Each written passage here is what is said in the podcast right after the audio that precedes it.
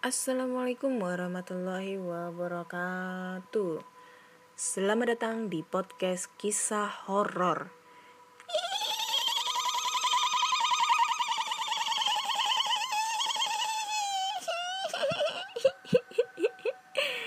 Hahaha.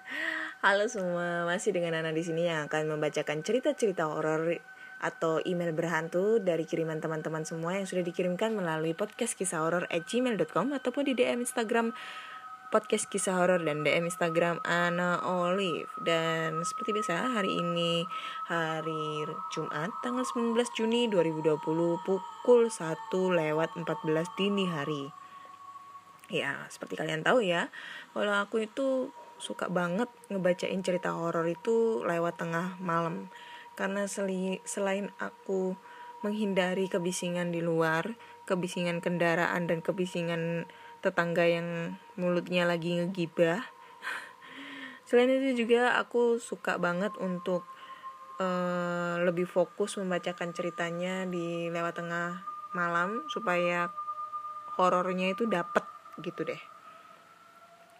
Dan sebelumnya aku tuh mau mengucapkan mengucapkan terima kasih banyak buat teman-teman yang sudah kirim kirim kirim pesan di DM ya yang sudah mensupport saya dan podcast kisah horor agar lebih kreatif lagi. Uh, terima kasih banyak ya teman-teman. Dan terima kasih juga buat teman-teman yang sudah khawa, uh, apa ya perhatian dengan saya. Cileh perhatian. Uh tahu lah.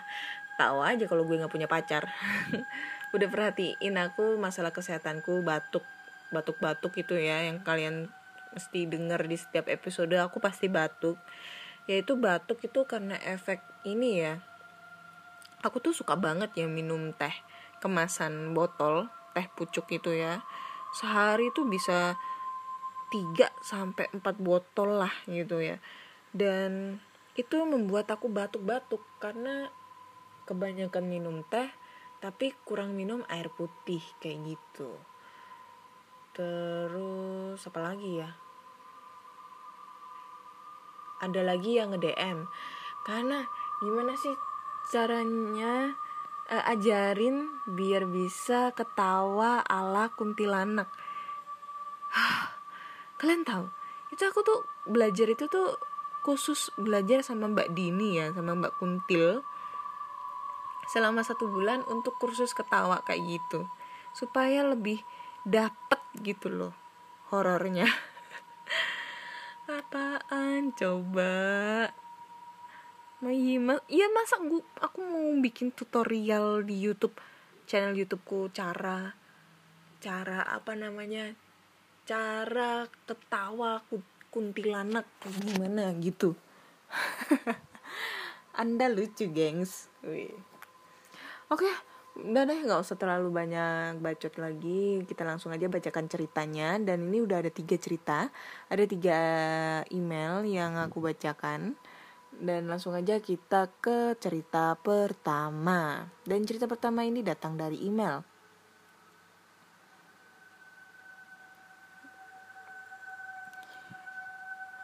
Halo podcast kisah horor. Nama aku Dwi. Cerita ini terjadi saat aku sedang bermain dengan teman-temanku. Lebih tepatnya saat kami mengejar layang-layang yang putus. Dulu saat kecil dan di saat musim bermain layang-layang kami selalu bermain bersama. Dan lebih kami lebih suka mengejar layang-layang yang putus dibandingkan memainkan layang-layang milik kami sendiri. Dan kejadian itu masih kuingat sampai sekarang.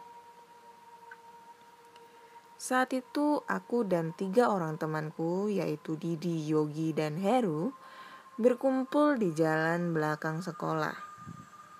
Seperti biasanya, kami masing-masing sudah membawa peralatan yang akan digunakan untuk mengejar layang-layang. Bambu panjang dan benang gelasan. Saat itu sekitar pukul 6 sore dan kami sedang beristirahat di bawah pohon rindang di pinggir jalan belakang sekolah. Tiba-tiba, temanku si Didi memanggil Yogi dan berkata, Gi, coba kau panjat dinding sekolah. Tadi ada layangan yang masuk ke situ. Yogi memang paling ahli dalam soal memanjat di antara kami. Dan di saat itu juga, dia langsung memanjat dinding pagar sekolah. Setelah sampai di atas dinding pagar, lalu dia segera turun ke dalam dan mencari layangan yang dibilang si Didi tadi. Tapi bukannya layangan putus yang dilihatnya, melainkan sosok sosok aneh yang dipenuhi bulu lebat dengan mata merah yang sedang menatap dia dengan tatapan marah. Langsung saja dia terkejut dan berteriak. Kami pun terkejut mendengar teriakannya dan langsung berlari untuk menghampirinya. Kami berusaha saling membantu untuk memanjat dinding pagar sekolah untuk bisa masuk ke belakang sekolah. Eh, ke belakang gedung sekolah dan segera menolong Yogi. Tapi ada yang aneh dengan si Didi. Dia tidak mau masuk ke dalam sekolah dan hanya menunggu di luar pagar.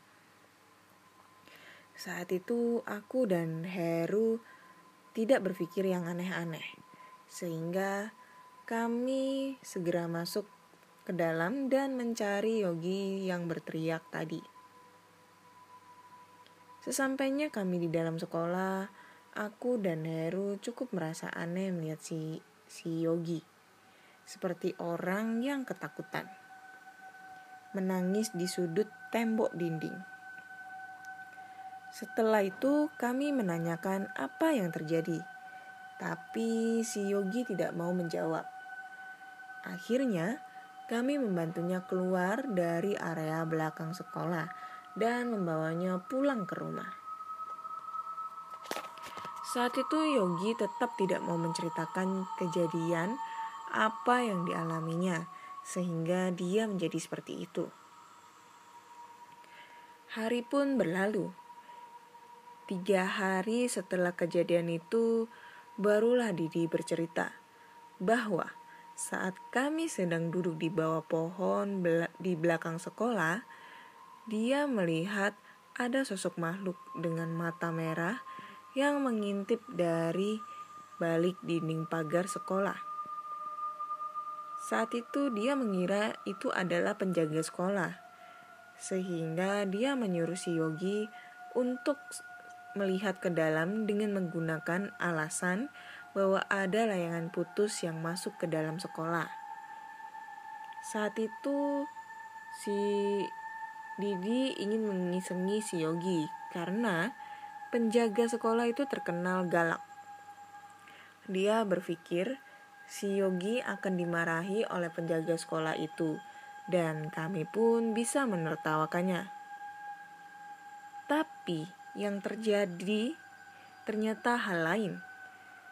Saat itu yang mengintip kami dari balik dinding pagar adalah sosok makhluk yang dikenal dengan nama Gendorwo. Kami pun mengetahui semua yang terjadi dan apa yang dilihat si Yogi di dalam sekolah. Setelah si Yogi bercerita kepada kami semua. Setelah kejadian itu, kami jarang bermain hingga maghrib lagi dan kami menghindari jalanan belakang sekolah. Hmm, lumayan sih ya ini ya ceritanya. Gak bisa ngebayangin gimana kalau itu terjadi pada kita ataupun adik kita ya. Emang sih ya, kayak seperti ceritanya Mas Andi. Kalau kalian pernah pernah dengar ceritanya Mas Andi, eh, dia pernah apa ya pernah bercerita tentang pengalamannya waktu main di halaman pas maghrib gitu. Dan dia disamperin sama kuntilanak dong. Dan dan di saat itu juga si neneknya lari keluar menggunakan sapu lidi dan mengibas-ngibaskan si kuntilanak itu. Terus kuntilanaknya itu terbang ke atas pohon mangga yang tingginya 3 meter. Masih inget banget aku itu dan itu bisa jadi ya karena menurut kepercayaan di desa-desa ya maksudnya yang masih di desa beda banget lah anak di kota itu anak anak di kota mah anak zaman sekarang itu walaupun udah maghrib udah isya dia masih tetep aja mah di luar main-main di luar. Kalau di desa ini pengalaman di desaku ya di desa nenekku di daerah Nganjuk situ ya itu rumahnya nenekku tuh dulu tuh pelosok banget gitu loh. Jadi di belakang itu banyak banget pohon pohon-pohon pisang, pohon bambu kayak gitu kan, kebon kayak gitu loh. Terus ada anaknya tetangga itu main mainan gitu di belakang.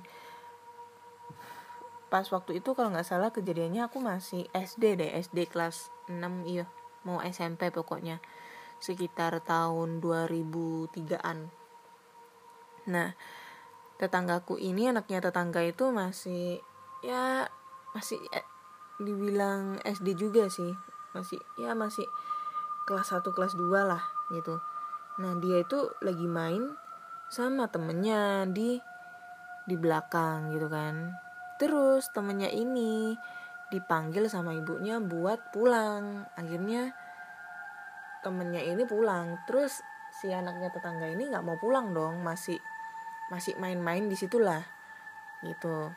Nah nggak lama kemudian si apa namanya si ibunya ini, si tetanggaku ini nyari anaknya manggil-manggil. Dan ternyata pas dipanggil-panggil itu nggak ada sautan. Tapi pas dilihat itu, pas dia, maksudnya dia nyamperin ke belakang itu, anaknya ini udah nggak ada. Tapi barang-barang mainannya itu masih ada di situ tergeletak gitu loh. Jadi dia tuh main masak-masakan gitu dari belakang bingung dong dia cari ke rumah temennya dan di rumah temennya tuh nggak nggak ada semua dia mikirnya ini diculik orang waktu itu panik-paniknya itu diculik orang mikirnya itu habis itu nunggu sampai sampai jam berapa ya? Jam delapanan itu nggak ada kabar akhirnya dia lapor polisi. Lapor polisi tapi sama di kepolisian tidak bisa bikin laporan karena biasanya kalau kita melaporkan orang hilang ataupun barang hilang itu minimal satu kali 24 jam. Ya udah deh ya dia langsung dong ibunya ini inisiatif ke Pak Ustadz buat nanyain maksudnya kan kayak nerawang gitu loh anaknya ini lagi di mana gitu kan mungkin ya khawatir udah dicari sampai nangis nangis keliling-keliling kampung nggak nemu nah setelah diterawang ternyata eh, Pak Ustadz ini bilang kalau anaknya ini dicolong sama wewe gombel. Kalian tahu wewe gombel kan ya? Jadi kalau kalian nggak tahu bentuknya wewe gombel, kalian bisa search aja di Google ketika aja wewe gombel. Terus kalian lihat di situ e, bentuk wewe gombel tuh kayak gimana. Jadi kalau setauku ya bentuk wewe gombel itu dia itu tinggi, gede. Terus bagian mohon maaf ya payudaranya itu panjang banget sampai tanah. Nah, menurut cerita kalau ada anak yang diculik sama wewe gombel itu biasanya dia dikasih makan, dikasih makan makanan enak dan disusuin sama si wewe gombelnya itu pakai payudaranya dia. Dan dia biasanya makannya itu bareng sama anak-anaknya wewe gombel gitu deh. Dan anaknya wewe gombel itu katanya biasanya disebut dengan kata grandong jadi grandong itu katanya itu hasil perkawinan dari wewe gombel sama genderuwo kayak gitu deh. Udah kan? Uh dia makin panik dong. Takut anaknya nggak bisa balik. Akhirnya kata si pak ustadz bisa balik tapi de dengan dengan ini kayak semua orang yang ada di kampung itu keliling kampung. Kalian pernah dengar gak sih keliling kampung terus bunyi bunyiin alat dapur? Kayak kayak panci wajan gitu-gitu deh dibunyi-bunyiin keliling kam keliling kampung keliling kebon supaya anak ini bisa balik. Dan itu di dijalanin selama kurang lebih satu jam. Dan di saat itu jam tepat jam 10 malam jam 10 malam lebih lah kata kurang lebih ya anak itu ketemu dong. Dia nangis di bawah pohon bambu yang gak jauh dari rumahnya kayak gitu. Serem sih ya. Ih apalagi disusuin lagi. Nggak bisa ngebayangin cuy. Disusuin bebek gombel. Rasanya gimana? Tapi ini bener loh terjadi apa ya benar terjadinya kayak gitu. Mungkin kalau kalian punya pengalaman horor kayak gitu kalian bisa langsung aja sih bagi cerita di podcast kisah horor at gmail.com itu itu sepenggal cerita dari tetangga desaku. Oke mas Dwi terima kasih buat ceritanya ya. Lumayan ini ceritanya lumayan serem. Nggak bisa ngebayangin gimana gimana kalau itu terjadi dengan kita juga gitu ya. Anjir lah diculik sama setan. Kalau dia si Mas Andi kan dia kan di dihantui sama bojonya Wewe Gombel si Gendruwo. Gendruwo itu gede banget loh. Banget. Oke kita lanjut aja langsung ke cerita kedua. Dan cerita kedua kali ini datang dari Eh bentar.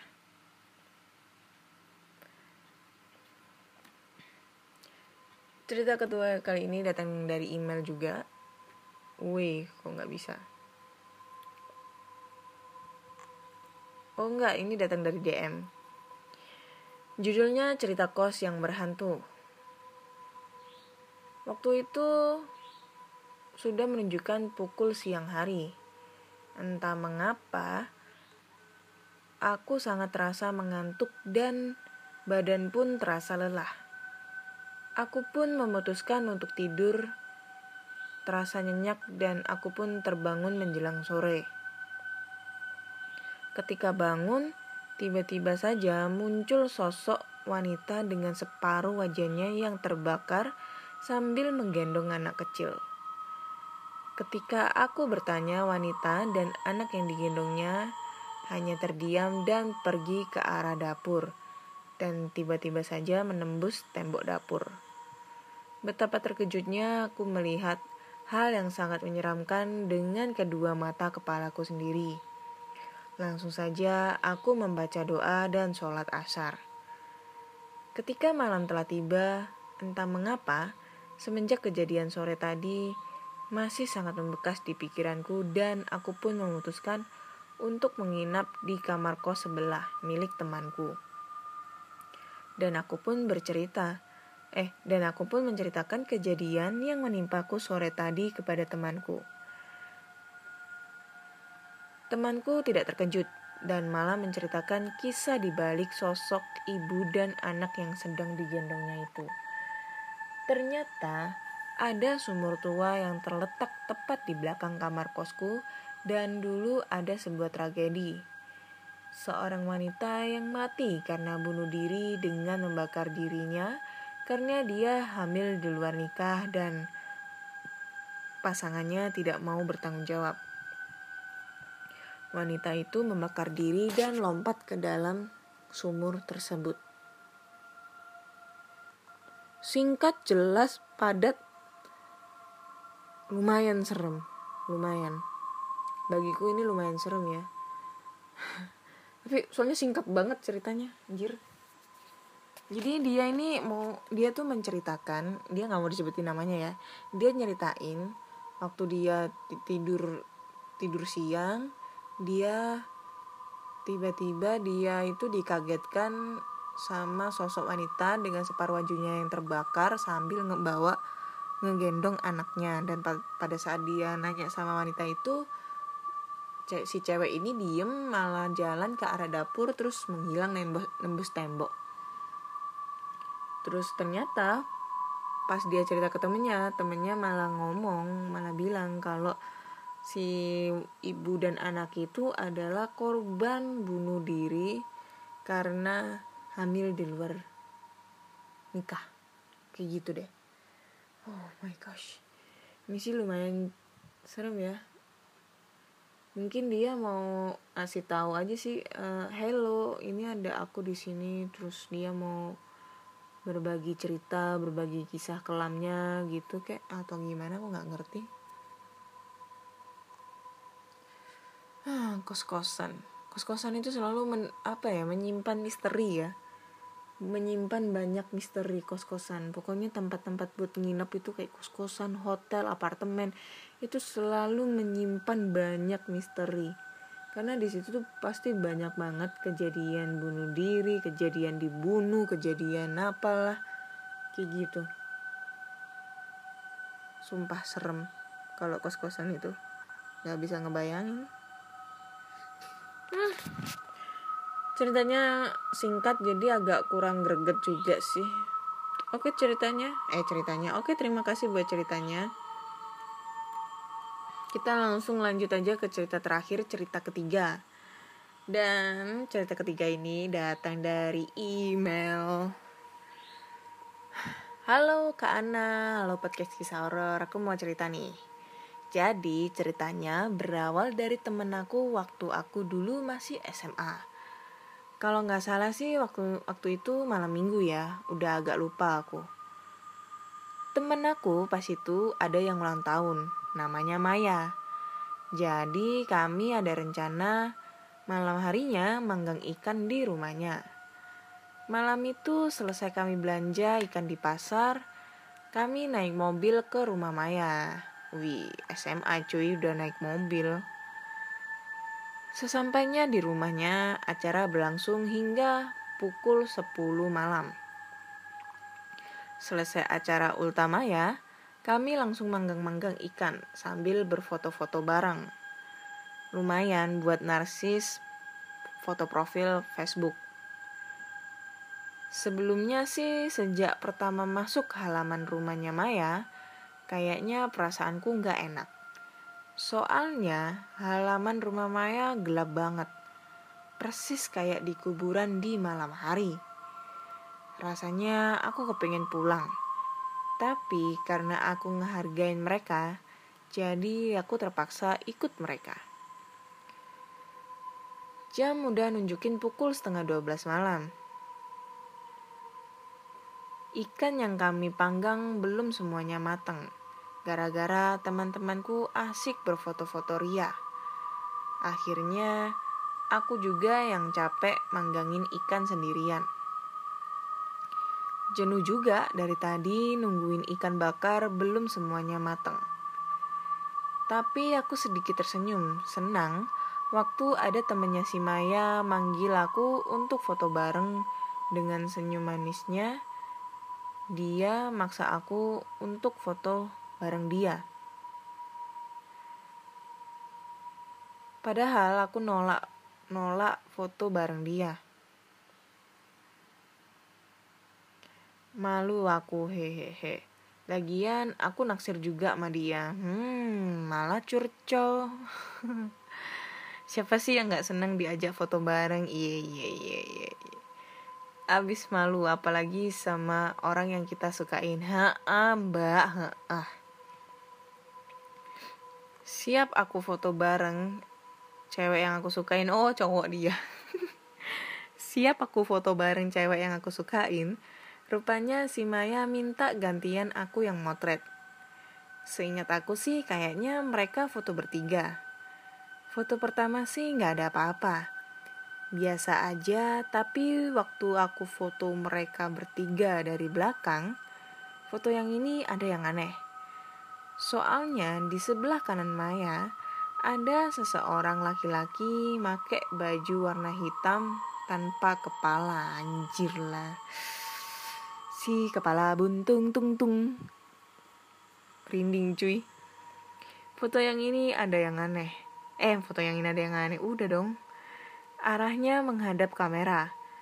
Kepalanya aku lihat foto persisnya di sebelah kiri di pas banget di atas di atap kandang mayat. Eh mayat ayam.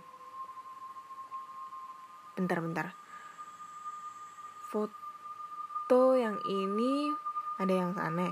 Soalnya di sebelah kanan Maya ada seorang laki-laki pakai baju warna hitam tanpa kepala. Hmm, ya. Arahnya menghadap kamera. Kepalanya oh dia ngelihat foto foto tanpa kepala uh, seseorang yang seorang laki-laki yang tanpa kepala tapi dia ngelihat kepalanya itu uh, ada di sebelah kiri di pas banget di atap kandang ayam. Tinggi dong. Langsung aku panggil oh ya nggak tinggi dong kandang kandang ayam itu kan pendek ya. Langsung aku panggil temanku cowok dan ngasih tahu tentang foto itu. Alhasil kami berdua nggak bisa bicara seperti patung di hati udah campur aduk antara pengen nangis sama ketakutan yang teramat sangat. Akhirnya salah satu dari temanku yang aku foto melihat kami yang sedari tadi diem kayak orang blow on ngerasa aneh. Seraya memanggil namaku dan temanku yang sedang yang sedari tadi sama seperti aku. Kami berdua hanya bisa terdiam. Tetapi akhirnya aku berusaha jalan dan ngasih tahu sama mereka apa yang terjadi. Tiba-tiba Cewek yang aku foto bertiga menjerit histeris melihat foto yang ku ambil sambil ketakutan. Pada waktu itu juga ayahnya Maya yang dari tadi di dalam rumah langsung keluar melihat keadaan kami yang semuanya ketakutan. Selesai salah satu dari teman kami ngasih tahu sama ayahnya Maya apa yang terjadi, tiba-tiba ibunya Maya bilang Udah, nggak usah dilanjutin nak. Sekarang kalian masuk, semua masuk ke rumah istirahatlah. Sampai pagi, satu di antara kami nggak ada yang tidur. Takut kalau hantu yang kami foto itu muncul secara tiba-tiba. Keesokan harinya kami semua berencana mau cuci foto itu. Tapi tukang cucinya nggak mau nyuciin foto Alasannya mereka takut bakal terjadi hal yang gak diinginkan sama mereka. Semua tempatnya tak foto kami datengin tapi jawabannya sama. Mereka semua gak ada yang mau nyuciin. yang terakhir aku sempat bilang sama mendiang ayahku. Kata ayahku, foto itu mending dihapus saja, jangan dicuci. Kalau kami cuci, foto itu akan berakhir berakibat fatal bagi yang difoto. Gak tahu kenapa, tetapi pada akhirnya salah satu teman dari kami mengupload foto itu ke Facebook. Temanku yang namanya Maya tadi meninggal lima hari setelah foto itu diupload ke Facebook. Akhirnya aku percaya sama kata-kata ayahku dulu dan kami sepakat untuk menghapus foto itu biar nggak terjadi buat teman kami yang lainnya. Sampai sekarang aku masih trauma kalau mengingat hal itu. Kejadian ini terjadi di Brestagi, Sumatera Utara awal tahun 2011 lalu. Semoga bermanfaat bagi kita semua bahwa dilarang banget nyuci foto yang ada hal-hal gaibnya dan juga dilarang foto ganjil seperti foto bertiga atau berlima. Sekian dan terima kasih. Anjir lah ini serem banget ya. Maksudnya ada gitu ya. Uh, kita foto nggak sengaja uh, ada sosok yang nggak sengaja ke foto terus orang yang yang ngupload face yang ngupload foto itu ke sosmed ataupun nyetak foto itu meninggal cuy. Dan ini terjadi sama yang yang punya rumah sama yang ulang tahun. Dia meninggal setelah lima hari ngupload itu foto di Facebook. Ada ya yang kayak gitu? Ini yang jadi pertanyaan cuy. Aku masih belum belum tahu sih ya untuk masalah kayak gini ya. Soalnya kan menurutku sih banyak banget sih ya.